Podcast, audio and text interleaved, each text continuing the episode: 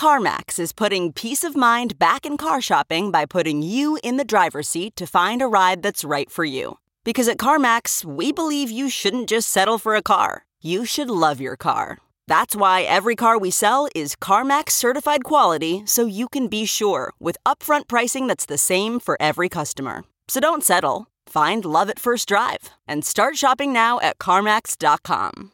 CarMax, the way car buying should be.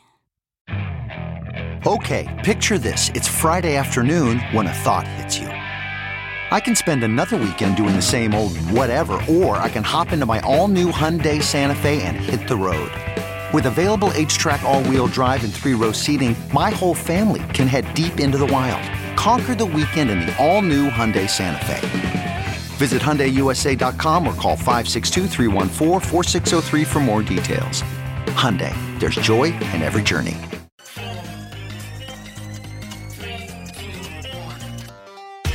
Welcome back to The Breakdown, an everyday analysis breaking down the most important stories in Bitcoin, crypto, and beyond with your host, NLW. The Breakdown is distributed by Coindesk. Welcome back to the breakdown. Happy New Year's, everyone. It is Friday, January 3rd, and today we're going to be talking about some of the news from the holiday break, some important events that happened, but in the context of what I see as an overarching underlying narrative that connects them. And so the first story that I wanted to highlight was Apple basically blacklisting apps that interacted with dApps at all. So we saw this in terms of Coinbase Wallet. Coinbase Wallet was pressured to drop its dApp browser or be pushed off of the Apple platform. It's clear that the Apple App Store doesn't want users to have anything to do with dApps, right? Decentralized apps. Brian Armstrong, the CEO of Coinbase, commented on a Reddit thread about this, and he says Coinbase CEO here, this is really unfortunate to see. Apple seems to be eliminating usage of dApps from the App Store. If Apple customers want to be able to use dApps, we may need to make this request known to Apple in some way. This is an important area of innovation in finance, and many developers and early adopters of this technology have millions of dollars worth of crypto tied up in these financial applications, which they will no longer be able to use on Apple mobile devices if this App Store policy continues. Now, many folks pointed out that this is not a surprise. Brandon Niles uh, wrote, the news that Apple is removing dApp browsers like Coinbase Wallet from the App Store, while disappointing, shouldn't surprise anyone. Terms of service have been clear since the beginning, and I'm mostly surprised it took this long. Not saying it's a good decision, though. Another commentator, Omar Bham, wrote Coinbase is removing decentralized application interaction from their mobile wallet due to pressure from Apple. Web3 is in direct competition with Google and Apple. We should expect continued censorship on MetaMask, Coinbase, and other dApp browsers. Disruption ain't easy. So, okay, news story one Apple putting pressure to remove interaction with dApps. Story two which was a bigger bit of news, I think, and, and a lot of people caught wind of, was YouTube just completely purging a huge number of videos from some prominent crypto video influencers, Ivan on Tech, for example. And basically, what happened is over the break, all of a sudden, hundreds of YouTube videos were gone. People were getting notifications that they had been flagged for harmful or dangerous content, and sale of regulated goods. And these are the exact terms that YouTube was using.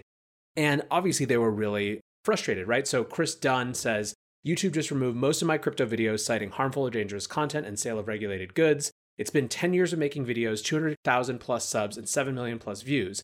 WTF are you guys doing, Team YouTube? This was not unique to Chris. It happened again, like I said, to Ivan on Tech. It happened to a huge number of different people. And for a little while, it seemed like YouTube and their Google overlords were just basically declaring war on crypto. Now, a few days later, they came out and they said that it was an error, that they had erroneously purged cryptocurrency education videos. And basically, they said, oops, mea culpa, and they promised to restore them. Now, after a couple days, they hadn't all been restored, but it seems like most things have returned to normal now. But the interesting question is how did this really happen? Was it A, a coordinated attack where for some reason someone just got a bunch of bots to trigger and flag a bunch of content? Was it YouTube testing? And this is what I saw a number of people speculating about. Was it YouTube testing the response, right, to basically censoring this type of content? It's not really clear. However, what it did is, especially in combination with the Apple news, was bring up this larger question of the platforms that underlie how much of where we communicate. If you go back to 2017, early 2018, Erik Torenberg, who's an investor, wrote about the difference between money crypto and tech crypto. So, in his estimation, money crypto was that set of folks who were trying to disrupt the financial system, who were interested in sound money. The Bitcoiners, obviously, are chief among them. And that's that, that money application of blockchains and decentralized ledger technologies is really what they were about. On the other hand was tech crypto, and tech crypto were the, you know, Silicon Valley style folks who were coming in who were looking at the massive amount of power that these centralized platforms had and looking to decentralize those platforms to take away some of that power, right? To remove the ability for decentralized players to censor on the basis of politics or something else. In a lot of ways, I think that in the wake of the ICO boom kind of imploding and there being just continued regulatory scrutiny around quote unquote utility tokens, that tech crypto side has never really been able to get off the ground. It's never really been able to actually have a go in some ways at seeing if there's there's an opportunity, if there's a, a place for a product market fit here. But this whole thing around YouTube and Apple brought up renewed calls for exactly that. So CZ from Binance said it may be time the crypto community take a stab at its own blockchain enabled, censorship resistant social media platform. Lots of challenges though spam, scam, trolls, incentives, copyright, token economics, governance, stickiness, privacy, but it's about time. And he had 3,000 people like that, 500 plus people retweeted it. Balaji said, and he retweeted it with an addition. He says, Let's try an experiment. $200 BTC bounty for the best review of decentralized social media. The ideal piece covers not just crypto efforts like Voice Akasha, but allied tech like Mastodon, CRDT, BitTorrent, Git. Reply to this tweet with your post. And he specifically framed it around this YouTube issue and also talking about Google taking uh, MetaMask down from the Android store. Obviously, some people responded very positively. This was kind of renewed their determination to see something different. Others had a slightly different response. So, Sarah Jamie Lewis, who's a privacy researcher, basically, she runs Open Privacy, which is a nonprofit that's attempting to make sure that privacy as a human right is embedded in the technology we build. Use this as a chance to basically remind us that as she has put it, decentralization is not a synonym for censorship resistance, and that we actually have to look at these terms and really work to understand what they mean. And to the extent that we're trying to design systems that are censorship resistant, just kind of slapping this idea of decentralization on them effectively amounts more to theater than to actual change. So, in some ways, all of this amounted to prelude to an announcement from Tron around DLive. So, DLive is a decentralized competitor to Twitch. It's a decentralized live streaming platform. And it has built a meaningful community. They cite somewhere between 3 and 5 million users. Notably, PewDiePie, who's one of the biggest YouTubers in the world, famously moved all of his live streaming off of Twitch and to DLive last year. You know, the terms of that deal and why were never made public, but still, it's a, a big deal, obviously, in terms of that name. And there was a small but passionate community of DLivers, or there is a small but passionate community of DLivers who are really trying to push this community and grow this community. They announced that they would be moving and migrating to the Tron blockchain. It's not exactly clear to what extent this is a full on acquisition or whether this is just some deal that happens to include this. Um, I'll get a, a little bit more into that in a second. But here's from Justin Sun on December 30th. Starting today, DLive will begin the migration to the Tron blockchain. BLive, the live streaming platform introduced by BitTorrent in early 2019, will be merged into the DLive platform.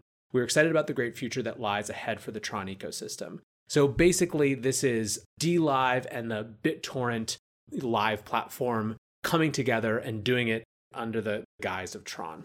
This is obviously interesting for a number of different reasons.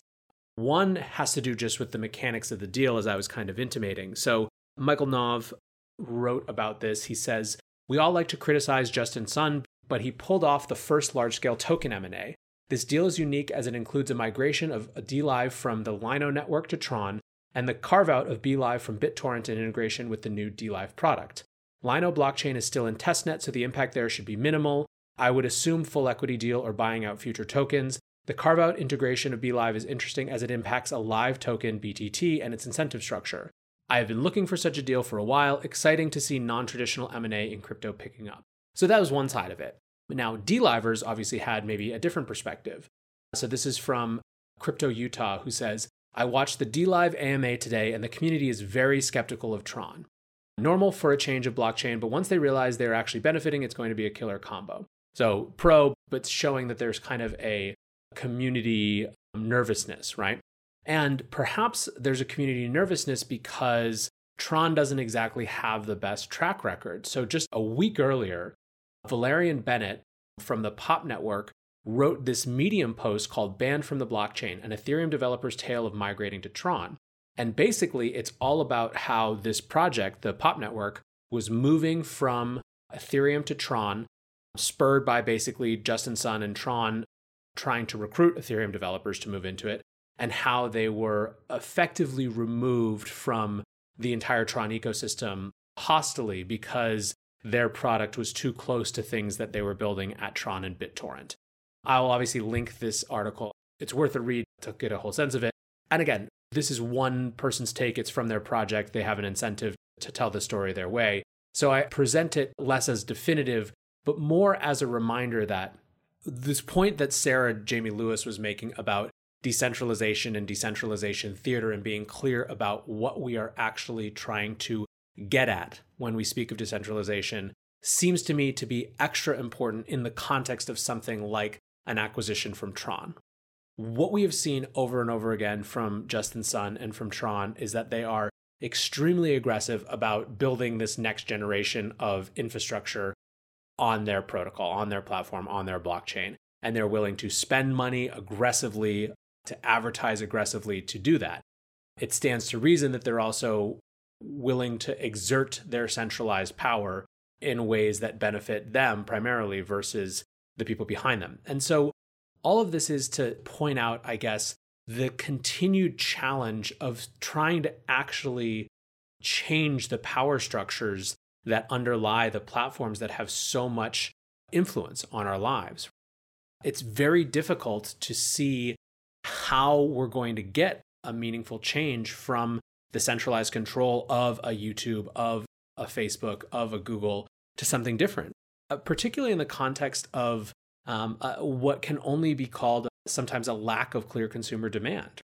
The folks who are the most upset and the most nervous about centralized control tend to be the very small handful of people whose livelihoods are, are potentially materially impacted by changes in policy.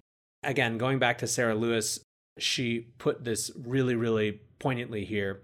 I've been working on these problems with communities who could really use awesome censorship resistant stacks for years, and the honest state is that the groups doing the actual work are chronically underfunded because no one gets rich decentralizing power. So, today, what I wanted to do is look through some of the news, catch up everyone on some key things that have happened in the crypto space over the last few weeks, while also tying it back to this theme that I think is underlying and important and going to be a consistent conversation throughout 2020. So there it is, first breakdown of 2020. I'm excited to hang out with you guys more. I'm excited to hear what you're interested in hearing about and talking about. But for now, again, Happy New Year, and I will catch you tomorrow. You can probably treat yourself to an ad free upgrade, or at least grab an extra latte. After getting a Chime checking account with features like fee free overdraft up to $200 with SpotMe, no minimum balance requirements, and no monthly fees. Open your account in minutes at chime.com slash goals24. That's chime.com slash goals24. Chime. Feels like progress. Banking services and debit card provided by Bancorp Bank NA or Stride Bank NA. Members FDIC. SpotMe eligibility requirements and overdraft limits apply.